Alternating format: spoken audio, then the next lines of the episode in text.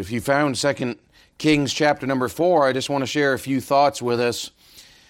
I know we could take the time, and I know one did, looking at uh, the matter of Elizabeth um, being a spiritual mom, an example in the scriptures. I want to come back, and we're not giving this lady's name to Second Kings chapter number 4 and look at a spiritual heart of a mom. And uh, we could look at several things. I'm just going to mention a couple things.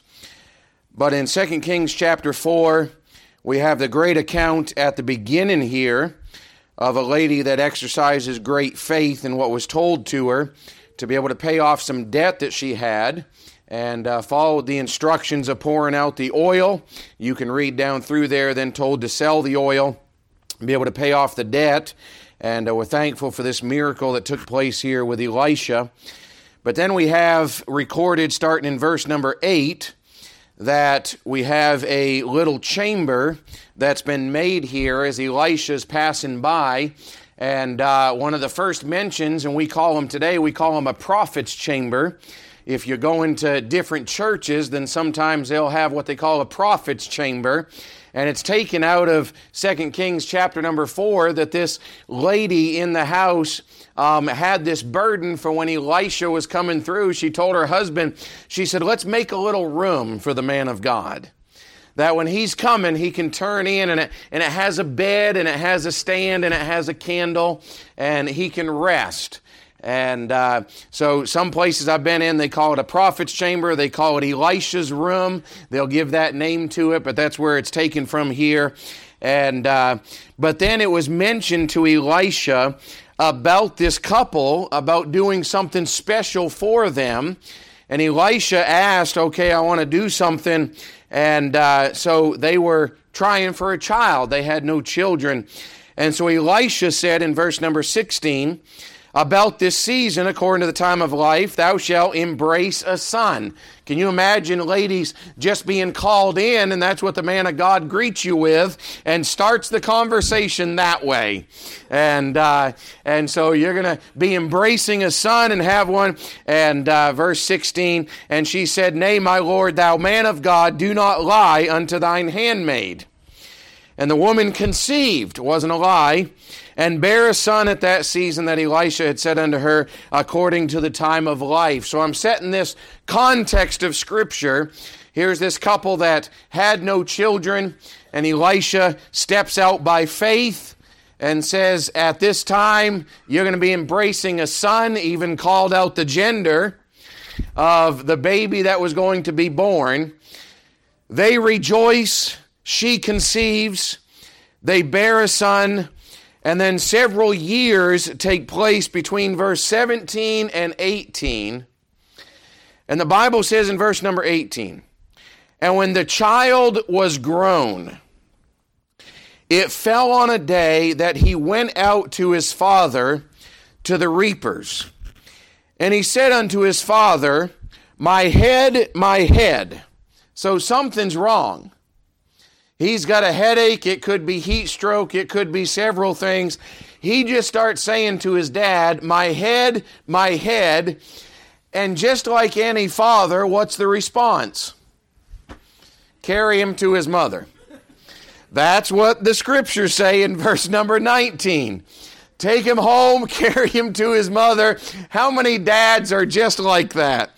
Well, you're complaining, your head hurt, go see your mother. I'm in the field working. We're out here trying to bring the harvest in. We're out here as the reapers. Go home.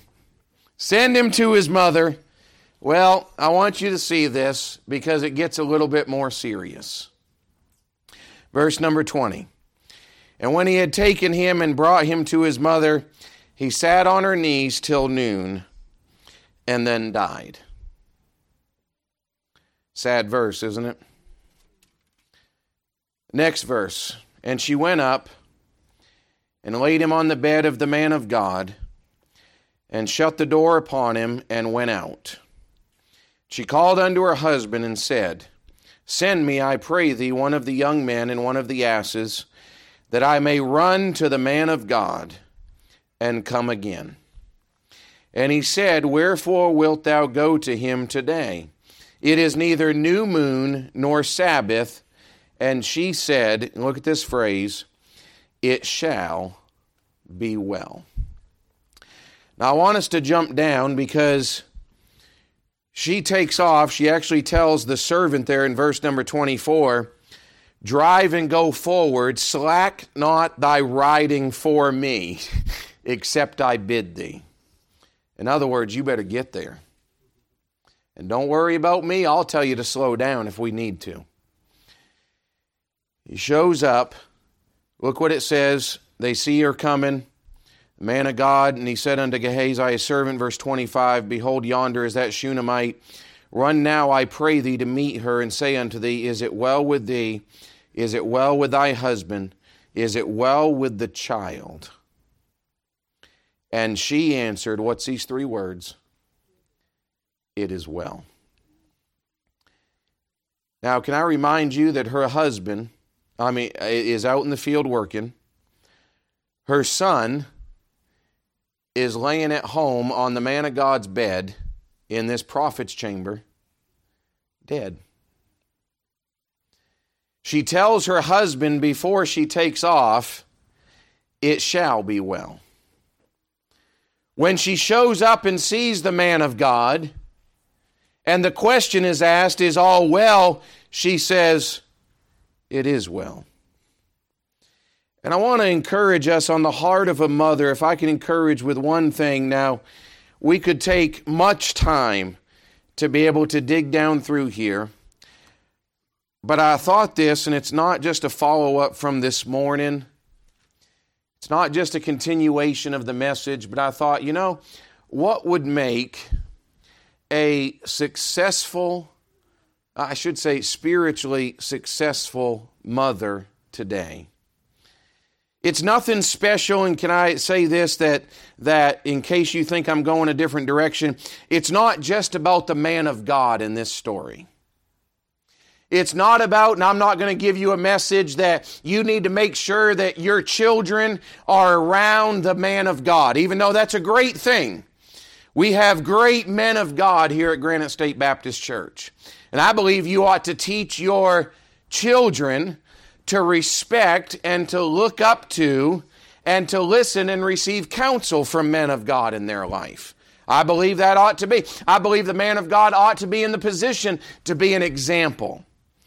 Can I say that it's not that all is well because she's in the presence of the man of God? What takes place here is he actually sends Gehazi back there with his staff and says, Here, believing so much in the power of God, he said, Just go lay my staff on top of that boy and see if he revives. And he doesn't. And Elisha has to go back, and, and we see down in verse number 34, he goes in and he, he shuts the door there and he lays down. The Bible says, mouth upon mouth, like, like uh, CPR, hands upon hands, and stretched himself on the child, and the child waxed warm, according to verse number 34. And he was raised up. And I don't know why the Bible confirms this in verse number 35. It says, And the child sneezed seven times, and the child opened his eyes. Just an interesting fact that was given to show that he's alive, to show that he's well. And you say, why all of that? It's not the, the man of God, but it's, it's what the man of God represents, I believe, in this passage of Scripture. As we come back in the Old Testament, understanding how God spoke to his children was directly through the man of God in their life. And I believe this that the man of God in the Old Testament always represented the presence of God and the power of God was there. And I want to encourage us today, and there's, there's much that I could preach on this subject matter, but I want to encourage our families today, whether you have children or you're praying for children or you're raising your grandchildren, I would say this make sure the desire of your heart is always to have them around the presence of God and the power of God in their lives and have confidence that there is power in the, not just the man of God, the presence of God being around there, that God is able to do that which we would say is impossible, but yet they had confidence that, hey, it's going to be okay. Do you understand that when this husband got home later that day, can you imagine the, the account that, that the wife would tell him? Why, he's asking the question, why do you need to go see Elisha? Why do you need to go see the, the, the man of God? It's not the new moon. It's not the Sabbath. It's not a religious day for you to go. And she just said, it, it'll all be well. It shall be well and just believing and having confidence in the power and the presence of God to be able to make a difference in the life. And let me ask you something, mothers, and I'll include fathers and grandparents, all that are here today. Do we have the confidence that if we're just in the presence of God, that we'll observe the power of God in our lives? Understanding there's something that's different there. It shall be well.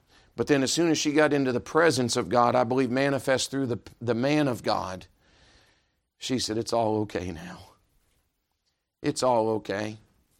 Now, listen, did she know that her son was going to be raised from the dead? I don't know. Maybe she just had that confidence and just knowing. Can you imagine the confidence of Elisha to be able to say, Hey, it's going to be fine? I mean, to have the confidence, he so believed the power of God, he sent his staff back there and said, Okay, lay this staff upon him. I believe it that much. But for this one, he had to be present. Now, listen, it wasn't a miraculous man of God, but it was just powerful power of God that made a difference right here. But I want us to go back to this. It's, it's not the man of God here. Nothing special about Elisha except he was surrendered to the Lord. Nothing special about this boy except that he was promised of God. Nothing special about this couple except they were surrendered to the Lord to do what God had told them to do. But in all of this, it was the desire to be in the presence of God and experience the power of God. And moms, can I encourage us with this last thought today? I've always have the heart and the desire and the confidence to have your kids around the presence of God. Always have that. Never get away from that and say, well, I'd rather have them experience that and I'd rather have them experience that. Listen, I've been in some church services before that the power of God was working, souls were being saved. Listen, people were getting right, marriages were being put back together. Listen, I'd rather have my kids around that and experience the power of God more than I would the comeback at the baseball game. And let them experience the power of God just knowing the presence of God is so real. And you say, well, I don't see the presence of God. I believe it's, it's, it's manifest in the man of God here. And can I also encourage us with this? I believe you ought to desire to get your kids around great Christians that you know. Get them around them, those people that you know that pray, know that they read their Bible. Get your kids around them. Let them pray with them. Let them spend some time. We had several several years ago, it was 2006. Uh, what is that? 16 years ago now, that brother Ron Gearis was getting ready to pass away. And uh, preacher had been preaching for several years. At that point, he was the director of the Rock of Ages Ministries, and he was in a wheelchair. He was over at his house, and we set it up. We lived right there in the same town, and I said, "Can can our family come by and be able to see Brother Ron?" We called Miss Judy. Say, "Can we come by and see Brother Ron?" Can I say this? There wasn't anything special, just that flesh and blood that was there, but it was what he represented. He had a walk with God and had the presence of the Lord there. And we went in there and we were able to sit there and talk with him. And I said, Brother Ron, I said, Can I just ask you to do one thing? I said, Can you just pray for Peter Jr. before we leave? There's an old preacher sitting in his wheelchair. And boy, Brother Peter walked over there and I think, what was it, 2006? So Peter would have been seven. And so Peter walked over there, and Brother Ron put his arm around him, and he bowed his head, and he started praying for him. And I'll never forget these words. He said, God, he said, May the dew of heaven fall upon him that he may reap the harvest of the earth. And I thought, you know, there's nothing special about that man. I understand, but it's it's what was manifested there. What was manifested was the power of God, and knowing that when he started to pray, listen, it wasn't just the power of God, but you know that you were in the presence of God. And I thought, here's a mama that just knew I need to get the presence of God here. I need my boy around the presence of God. I need the power of God to be manifest. And listen, settle it in our hearts and lives that we know we are going to get them around the influence in our kids' lives. Listen, isn't going to be everything about Hollywood. It's not going to be the whole sports scene and professional sports, but it's going to be the power and presence of God in their lives. And let that make a difference. You say, oh, that doesn't matter as much. Boy, it sure does. It sure does get them around God's people. And there's just a confidence knowing it'll all be well.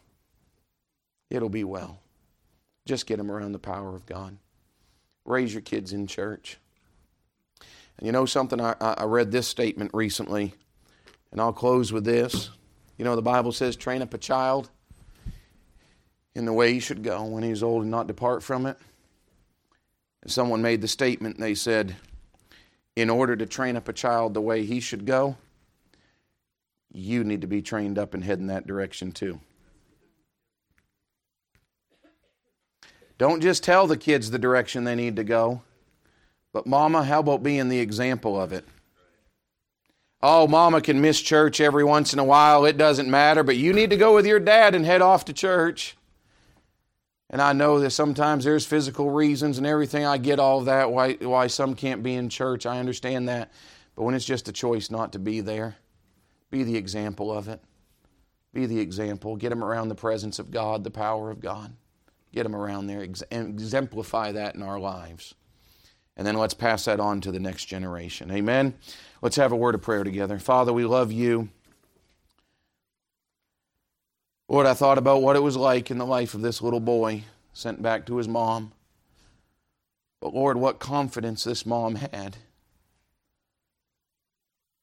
If I can just get the presence of the Lord, see the power of God, it's all going to be okay.